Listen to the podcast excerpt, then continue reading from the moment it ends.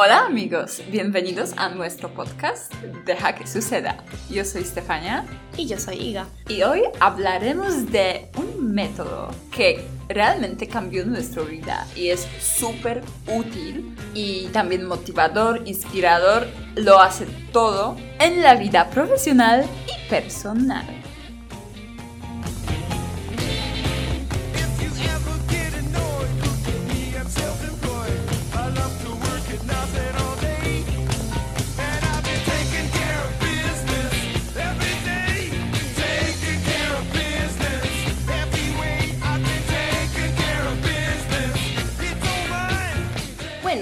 Entonces ya vamos a revelar este secreto.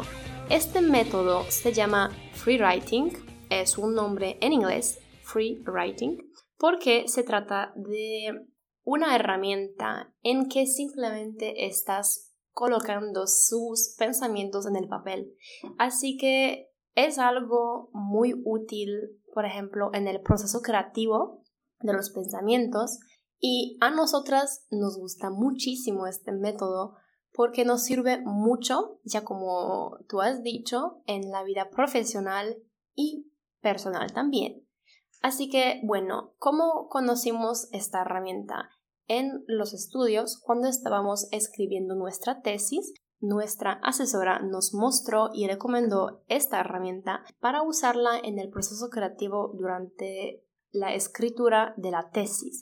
Totalmente. ¿Y cómo se lo hace? Pues Pones un timer para 15 minutos y escribes. Lo escribes todo lo que te viene a la cabeza, a la mente, sin editar, sin cambiar nada. Si escribes en la computadora, escribes también, no te importan los errores ortográficos, las comas. Básicamente, creas un flujo de conciencia y pones todos tus pensamientos en el papel o en la computadora. Sí, una pista que pueden usar es, por ejemplo, si quieren escribir en la computadora, pueden poner algo en la tela de la computadora. Por ejemplo, no sé, una camiseta o lo que sea, lo que tengan. Porque así no van a ver la computadora lo que están escribiendo, los errores que aparecen y no van a tener la gana de editarlo. Porque eso es muy importante, pues dejarlo como es, bien crudo, sin editar, sin hacer la edición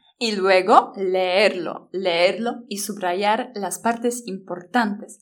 Porque muchas veces, luego cuando lo lees otra vez, lees las cosas que realmente ni siquiera recuerdas que escribías. Y ¿Para qué hacerlo? Pueden preguntarnos. Si necesitan alguna idea, si se sienten estancados con sus proyectos o simplemente si quieren ordenar los pensamientos, tienen un caos en la cabeza, si quieren encontrar unas respuestas, este método es perfecto para eso. Muchas veces, si hacen este periodo de 15 minutos, que es, digamos, uno tradicional, muchas veces después de 5 minutos dicen, no, ya no tengo nada que, escribir. Y luego aparecen unas ideas que ni siquiera sabían ustedes que las tienen. Entonces es muy bueno para llegar a estas profundidades de su mente. Exactamente. Y también súper importante es seguir escribiendo. O sea, si quieren poner 15 minutos, que en nuestra opinión funciona mejor, lo importante es que realmente usar esos 15 minutos. Por eso funciona súper bien con una alarma, porque así están seguros que van a usar exactamente 15 minutos.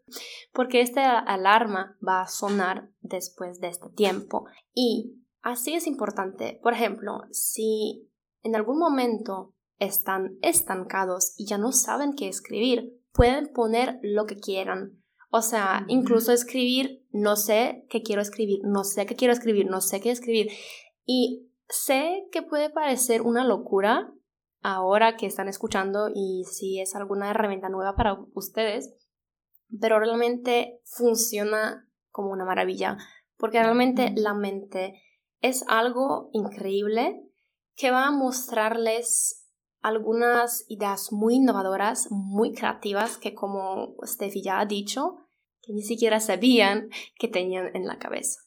Totalmente de acuerdo. Y un dato curioso, así surgió nuestro tema para el proyecto de licenciatura y luego el título de este podcast. De hecho, hicimos un free writing que duraba como 5 minutos para encontrar el nombre y escribíamos todos los nombres que nos venían a la cabeza. Entonces, ustedes moldean este método a sus necesidades. O sea, se puede cambiar el tiempo que dura y también los propósitos. Y también funciona muy bien en la vida personal. O sea, si se sienten, no sé, con dudas de alguna decisión o lo que sea, también es muy útil usarlo y realmente como llegar a estos pensamientos de subconsciencia.